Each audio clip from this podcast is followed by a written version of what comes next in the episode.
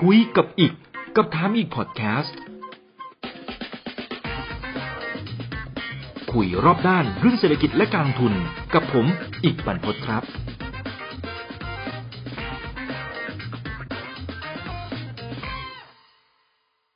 อ่าสำหรับในวันนี้นะครับที่จะชวนทุกท่านมาคุยกันนะครับ ก็จะเป็นมุมมองของกูรู ซึ่งวันนี้เนี่ยเอามาเล่าให้หมด มีทั้งหลายท่านเหมือนกันนะครับ ก็จะได้เป็นการแชร์กันไปว่า ตอนนี้แต่ละคนเขาคิดเห็นอะไรกันอยู่ เริ่มจากท่านนี้ก่อนเลยนะครับ ผมว่าทุกท่านรู้จักเป็นอย่างดีอยู่แล้วคุณเรย์ ดาลิโอนะครับก็เป็น hedge fund ที่มีเม็ดเงินที่เขาบริหารจัดการกองทุนเนี่ยถือว่าเยอะที่สุดเลยนะครับในโลกนะอันนี้ถือว่าเยอะที่สุดในโลกนะนะครับแล้วปัจจุบันเนี่ยนะครับถ้าไปดูพอร์ตของเขาก็จะมีจุดที่น่าสนใจอยู่หลายจุดเหมือนกัน มูลค่าของพอร์ตก่อนนะไตรมาสที่ 1 ดูจะหลุดฟอร์มไปนิดหนึ่งนะครับอาจจะมีบางช่วงที่ขาดทุนไปบ้าง นะครับแต่สุดท้ายไตรมาสที่ 2 กลับมาได้นะครับมูลค่าเนี่ยเพิ่มขึ้นประมาณสัก 1,000 ล้านเหรียญนะครับเมื่อเปรียบเทียบกับไตรมาสแรกนะฮะเหตุผลที่สำคัญคือทางด้านของคุณเรเดลิโอเนี่ยเข้าไปลงทุนใน 2 สินทรัพย์นะครับอันนี้เป็น 2 สินทรัพย์ที่ไม่แน่ใจว่าแต่ละท่านลงทุนอยู่หรือเปล่านะอย่างแรกคือทองคำอย่างที่ 2 คือตลาดจีนนะครับทองคำเนี่ยเขาไม่ได้ลงทุนแบบตรงๆนะเขาเข้าไปลงทุนนะครับเอาเฉพาะไตรมาสที่ 2 ตัวเม็ดเงินที่เข้าไปลงทุนคือ 400 ล้านเหรียญสหรัฐนะครับคิดเป็นเงินไทยเท่าไหร่ หมื่นสองพันล้านได้ไหม เยอะมากๆเลยนะครับ คือจุดที่น่าสนใจนะครับในมุมของคุณเรเดโอเนี่ยคือเขาเข้าไปลงทุนในพวก SPDR Gold Trust 600.6 ล้านเหรียญนะครับ ตอนนี้ก็เพิ่มขึ้นมากลายเป็น 914.3 ล้านเหรียญก็ถือว่าเยอะนะ แล้วอีกส่วนก็เข้าไปลงทุนในพวก iShares Gold Trust นะครับจาก 176 ล้านเหรียญนะครับ ก็เพิ่มขึ้นกลายเป็น 268.4 ล้านเหรียญก็อยู่ที่เม็ดเงินประมาณราวๆนะครับสัก 1,100 ล้านเหรียญที่เขาซื้อเพิ่มนะครับ คิดเป็นเงินบาทเนี่ยเท่าไหร่อะสามหมื่นสี่พันล้านบาทได้ไหมก็แถวๆนั้นนะครับไม่ใช่แค่นี้ครับ ตัวที่เซอร์ไพรส์ก็คือเขาเข้าไปลงทุนในทางฝั่งของจีนด้วย ผ่านกองทุนด้วยนะครับ ก็จะมีทั้ง iShares China Large Cap ETF นะครับ แล้วก็จะมี iShares MSCI China ETF นะครับก็เป็นลักษณะของการลงทุนผ่านตัวกองทุนแบบ ETF นะครับในขณะเดียวกันมีลงทุนหุ้นแบบรายตัวก็มีนะพวกอาลีบาบากรุ๊ปนะครับแล้วก็มีไปตู้นะพินตัวตัวนะครับแล้วก็อื่นๆอีกนะครับ อันนี้ก็ถือว่าเป็นจุดที่น่าสนใจนะครับสำหรับมุมมองของคุณเรเดลิโอนะครับซึ่งอันเนี้ยผมเอามาแชร์ให้เห็น 2 ส่วนกันก่อนนะครับ คือจะเห็นว่ามุมมองของคุณเรเดลิโอเองเนี่ยนะครับเขามองอย่างนี้ครับเขามองว่า อย่างแรกเลยคือ cash is trash นะครับ ผมปรับตรงนี้ก่อนเนาะ cash is trash หมายความว่าอย่างไร เงินสดเป็นสิ่งที่ไร้ค่าไร้ราคานะครับ คือทุกวันนี้ทางด้านของธนาคารกลางทุกมุมโลกก็มีการอัดฉีดเงินเข้าสู่ระบบใช่ไหมครับ แล้วก็อัตราดอกเบี้ยต่ำเตี้ยเลยดินมากฉะนั้นใครก็ตามที่ถือเงินสดในมุมมองของคุณเรเดลิโอเนี่ยคิดว่ามันแทบจะเป็นสิ่งที่ไร้ราคา นะฮะมันแทบจะไม่เหลือค่าแล้วว่างันเถิดโดยเฉพาะในระยะยาวๆนะครับสิ่งที่เขามองคือค่าเงินดอลลาร์อาจจะอ่อนค่าลงไปอีกนะครับก็ด้วยเหตุนี้แหละครับที่ธนาคารกลางอัดฉีดเม็ดเงินกันแบบโหจัดหนักจัดเต็มเต็มเหนียวมากๆเลยนะครับเพราะฉะนั้นค่าเงินดอลลาร์ก็มีโอกาสที่อ่อนค่าฉะนั้นเขาเลยต้องมองหาโอกาสในการเข้าไปลงทุนในที่อื่น หนึ่งในนั้นก็คือทางด้านของทองคำนะครับอย่างที่ 2 ก็คือทางฝั่งของจีน เหตุผลที่สำคัญคือถ้าเป็นทางฝั่งของตัวทองคำก่อนนะ เพราะเขามองว่าค่าเงินดอลลาร์นี่แหละที่จะอ่อนลงไปนะครับเขาจะทำอย่างไรดี ก็ใช้วิธีในการป้องกันความเสี่ยงด้วยการเข้าไปลงทุนทองคำนะเราเคยคุยเรื่องนี้กันไปแล้วนะครับ อย่างที่ 2 คือทางฝั่งของจีน อันนี้น่าสนใจเหมือนกัน คือเขามองนะครับว่า ในช่วง 20 ปีที่ผ่านมาจีนเองก็พัฒนาไปเยอะมาก ตัวเขาเองก็ส่งลูกไปเรียนที่นู่นไปทำงานที่นู่นนะครับแล้วก็ไปไปมาๆไปทำธุรกิจอะไรมา 20 กว่าปีที่ผ่านมานะครับเพราะฉะนั้นเห็นโอกาสแล้วก็เห็นการเปลี่ยนแปลงที่ประเทศจีนชัดเจนมาก ภาพเปลี่ยนแปลงชัดมาก มีโอกาสในการลงทุนเยอะมากนะครับเขาก็เลยตัดสินใจนะครับเข้าไปลงทุนทางฝั่งของประเทศจีนในรอบนี้ด้วย คือเขาเปรียบเทียบอย่างนี้นะ ก็ในเมื่อตอนนี้รู้อยู่แล้วว่าจีนมีโอกาสที่จะขึ้นมาเป็นประเทศมหาอำนาจ และมีโอกาสเป็น อันดับหนึ่งเลยใช่ไหมครับอาจจะแซงหน้าทางด้านของสหรัฐอเมริกา แต่ในความเป็นจริงมันไม่รู้หรอกนะครับว่าภาพนี้มันจะเกิดขึ้นเมื่อไหร่มันอาจจะใช้เวลาอีกสักสิปี 20 ปีก็ได้ ในเมื่อภาพมันเป็นแบบนี้ เราไม่รู้ว่าอเมริกาหรือจีนกำลังจะมา ในมุมของการลงทุนเราสามารถแทงกักได้นะครับเราสามารถขี่ม้าทั้ง 2 ตัวได้นะครับเขาเปรียบเทียบว่าคือมันเหมือนกับเราสามารถ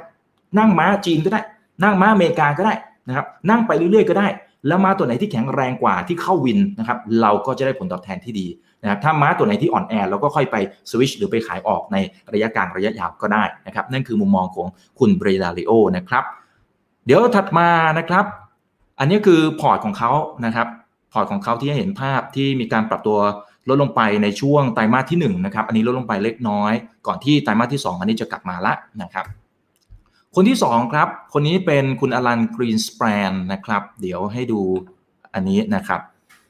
คุณอลันกรีนสแปนนะครับ ก็ถือว่าเป็นอดีตเฟดอดีตประธานธนาคารกลางสหรัฐนะครับนะคนนี้ก็ถือว่าเป็นตัวจี๊ดเลยในวงการนะครับ ก็เก่งมากนะครับ ได้รับการ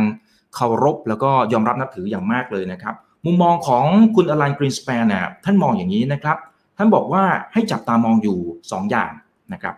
อย่างแรกคือเรื่องของตาเงินเฟ้อ อย่างที่ 2 คือการขาดดุลงบประมาณ budget deficit นะครับ ตอนนี้เป็นสิ่งที่เขากังวลมากสุดเลย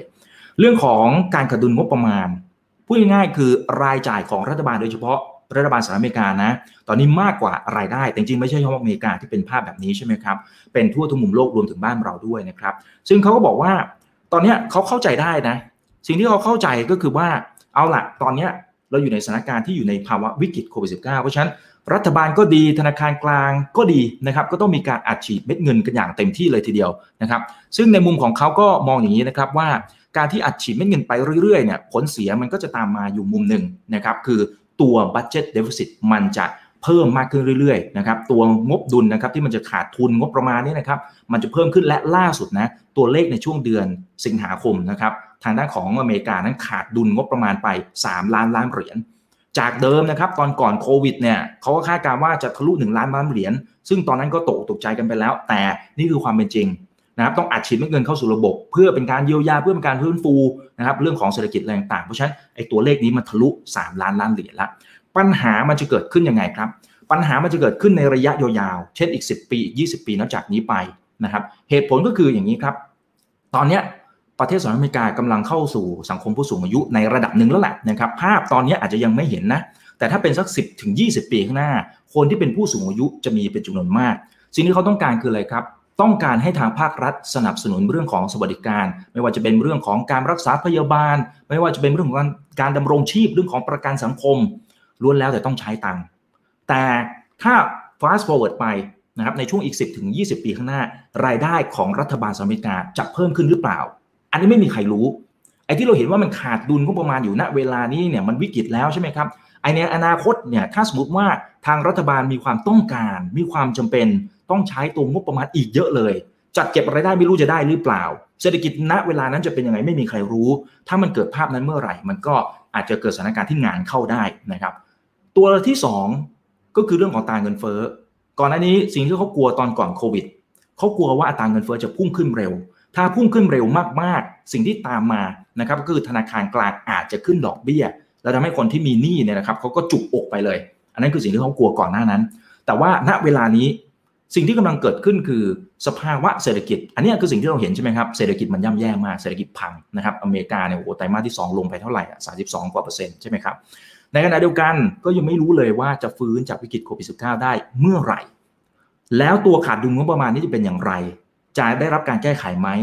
ถ้าไม่ได้รับการแก้ไขหรือแก้ไขช้านะ สิ่งที่ตามมาคือบรรดาพวกภาคเอกชน รวมไปถึงนักทุนต่างประเทศ ก็อาจจะไม่อยากจะเข้าไปลงทุนนะ productivity เรื่องของศักยภาพ ขีดความสามารถในการแข่งขัน ระยะกลางระยะยาวในอนาคตของประเทศสหรัฐอเมริกา ก็อาจจะไม่ได้สวยหรูเหมือนกับที่เราเห็นในทุกวันนี้ก็ได้ และอาจจะทำให้อัตราเงินเฟ้อ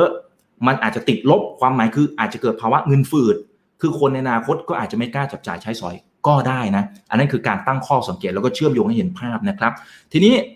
ถัดมานะครับมาดูท่านนี้กันนะครับ อันนี้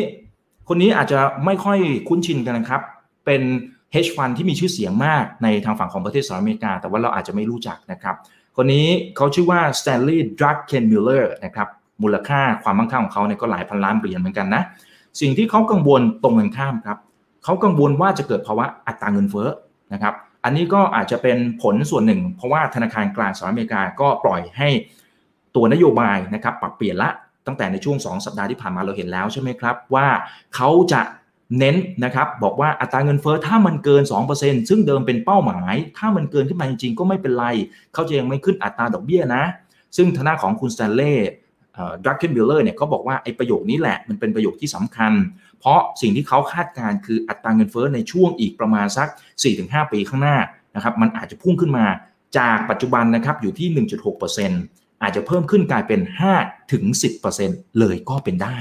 แล้วก็บอกว่าถ้าถึงจุดนั้นจริงๆนะหายนะเลยนะครับมันจะเป็นภาพที่ไม่สวยงามเลยนะครับ ทีนี้ถัดมานะครับ ท่านนี้ครับคือคุณ Howard Marks ก็เป็นผู้ก่อตั้ง แล้วก็เป็นผู้จัดการกองทุน Oak Tree Capital ความมั่งคั่งของเขาเนี่ยก็ไม่ธรรมดานะครับ60,000ล้านบาท แล้วตอนนี้กำลังมาแรงมากๆ หลักการลงทุนนะฮะของเขาก็เป็นแบบ VI นี่แหละ Value Investor นักลงทุนหุ้นคุณค่า สิ่งที่คุณ Howard Marks พูดผมว่าน่าสนใจอยู่อย่างหนึ่งก็บอกว่าณเวลานี้นะครับมันไม่ง่ายนะในการที่จะมองหาโอกาสในการเข้าไปลงทุน ถึงแม้ว่าอัตราผลตอบแทนพันธบัตรณเวลานี้จะถือว่าต่ำเตี้ยเรียดินก็ตามนะครับถึงแม้ว่าอัตราดอกเบี้ยจะอยู่ในระดับที่สูง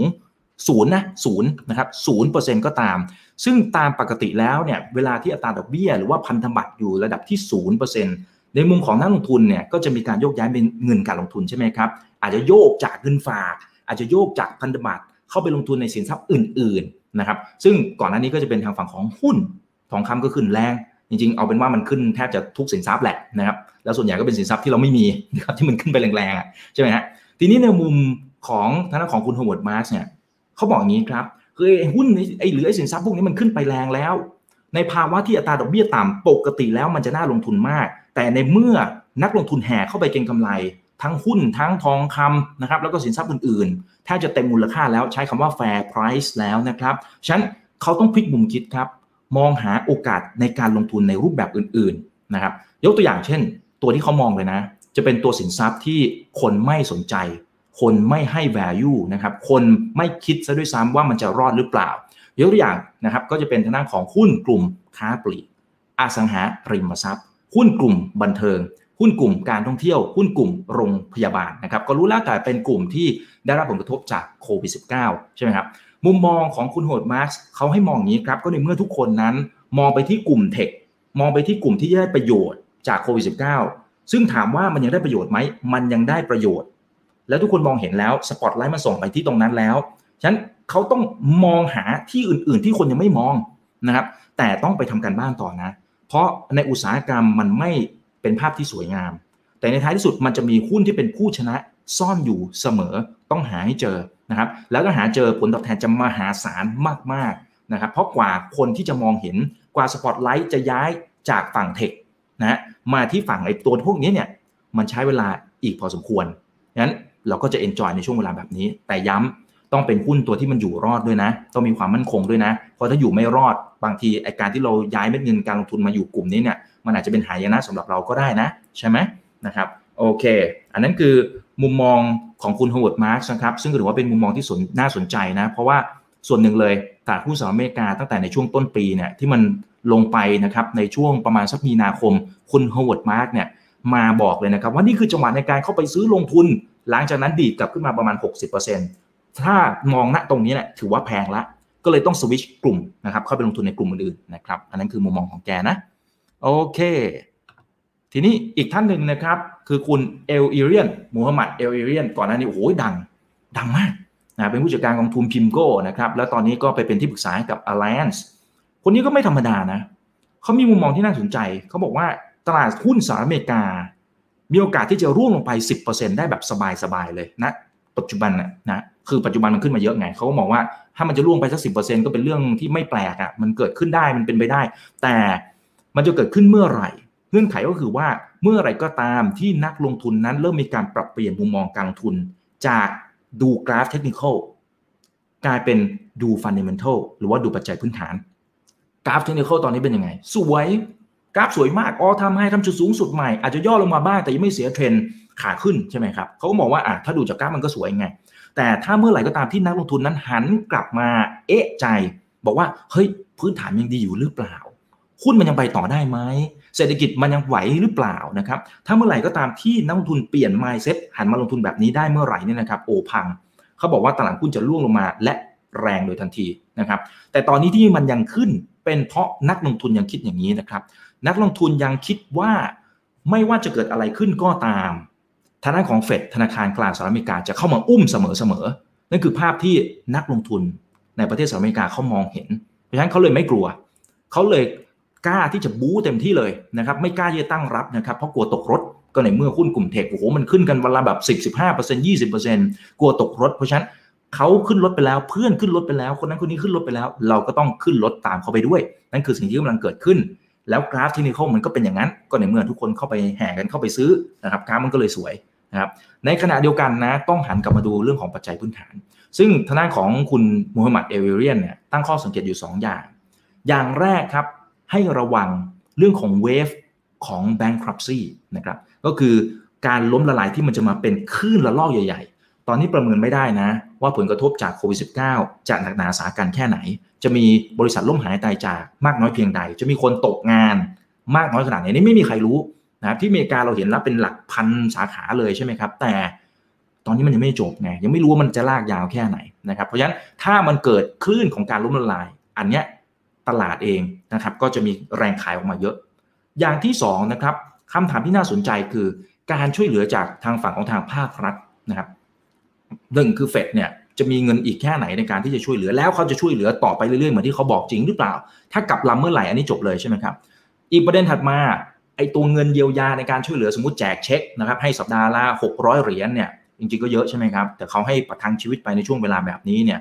รอบแรกที่ได้รับไปนะครับคนก็เอาไปจับจ่ายใช้สอยเศรษฐกิจมันก็เลยดีขึ้น อันนี้คือสิ่งที่เราเห็น แต่คำถามคือถ้าได้รอบที่ 2 คนจะเอาเช็คตัวนี้เนี่ยไปจับจ่ายใช้สอย หรือไม่ครับ เพราะทุกคนเริ่มมีบทเรียนแล้วว่าเฮ้ยวิกฤตรอบเนี้ยมันยืดยาวมากกว่าที่คิดนะ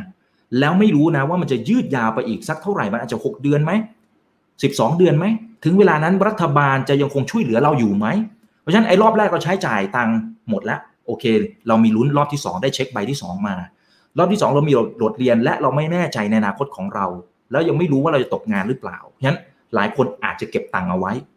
อาจจะไม่จับจ่ายใช้สอย อาจจะไม่ซื้อสินค้าและบริการ เศรษฐกิจของสหรัฐอเมริกาในระยะถัดไปไตรมาสสามไตรมาสสี่จะเป็นอย่างไร ไม่มีใครตอบได้ แล้วถ้าวิกฤตมันยืดเยื้อนานกว่านี้จะเกิดอะไรขึ้น ไม่มีใครตอบได้ แต่ที่แน่ๆคุณมูฮัมหมัดมองว่าตลาดน่าจะมีการปรับตัวลงมาแรงนะครับแล้วถามว่ากลยุทธ์ในการลงทุนแบบนี้จะเป็นอย่างไร แนวทางหนึ่งก็คือการกระจายความเสี่ยง เขาบอกว่าต้องมีทั้งหุ้น มีทั้งพันธบัตรมีทั้งทองคำอันนี้สไตล์ของแต่ละคนจะไม่เหมือนกันนะ ผมว่าอันนี้แล้วแต่ นะครับอันนี้เขาเอา safe safe หน่อยนะครับแต่จุดที่ถือว่าเป็นมุมมองที่น่าสนใจคือทองคำทองคำเขามองอย่างนี้ครับเขามองว่าทองคำจะกลายเป็นสินทรัพย์ที่คล้ายๆ กับ tech ณเวลานี้เลย ความหมายคืออะไร คือเทคตอนนี้ทุกคนเห็นว่ามันได้ประโยชน์ใช่ไหมครับ ทุกคนก็แห่กันเข้าไปซื้อ เก็งกำไรบ้าง ดูปัจจัยพื้นฐานบ้าง ดูจากกราฟบ้าง ซึ่งมันกำลังจะเกิดขึ้นกับทองคำจริงๆมันก็เกิดขึ้นแล้วแหละนะครับ แต่เขามองว่ามันจะเกิดขึ้นอีกสักระยะหนึ่งเลย จะเป็นเหมือนกับว่าเป็นสิ่งที่คุณต้องมี ในพอร์ตของคุณนะครับ ไม่ว่าคุณจะเป็นนักทุนประเภทไหน แล้วมันก็จะทำให้ทองคำไปต่อได้ นั่นคือมุมมองของคุณมูฮัมหมัดนะครับ ก็คุยประมาณนี้เลยครับ เอามาให้ฟังนะครับว่ากูรูผู้เชี่ยวชาญระดับโลกแต่ละคนเนี่ยเขาคิดยังไง เห็นไหมครับ เรื่องเดียวกันนะ บางคนบอกว่าอัตราเงินเฟ้อจะขึ้นนะครับ บางคนบอกว่าอัตราเงินเฟ้อมันอาจจะติดลบก็คือเข้าสู่ภาวะเงินเฟ้อนะฮะบางคนบอกว่าเอ้ยโอกาสในการลงทุนยังมี บางคนบอกว่าให้ไปบู๊กับทองคำบางคนบอกว่าไม่ ฉันไป หาโอกาสนะครับกับหุ้นที่มันเจอผลกระทบจากโควิด -19 แล้วมีโอกาสที่จะฟื้นเนี่ยครับเป็นสไตล์ที่ไม่เหมือนกัน ก็เอามาเล่าให้ฟังมาวิเคราะห์ให้ฟังนะครับก็จะได้เหมือนกับรู้เท่าทันนะครับ ว่าแต่ละคนเขาคิดกันแบบไหน ก็หวังว่าจะชื่นชอบนะครับ สวัสดีครับ อย่าลืมนะครับว่าเริ่มต้นวันนี้ดีที่สุด ขอให้ทุกท่านโชคดี และขอให้มีเสรีภาพในการใช้ชีวิต ผมอีกบรรพตครับ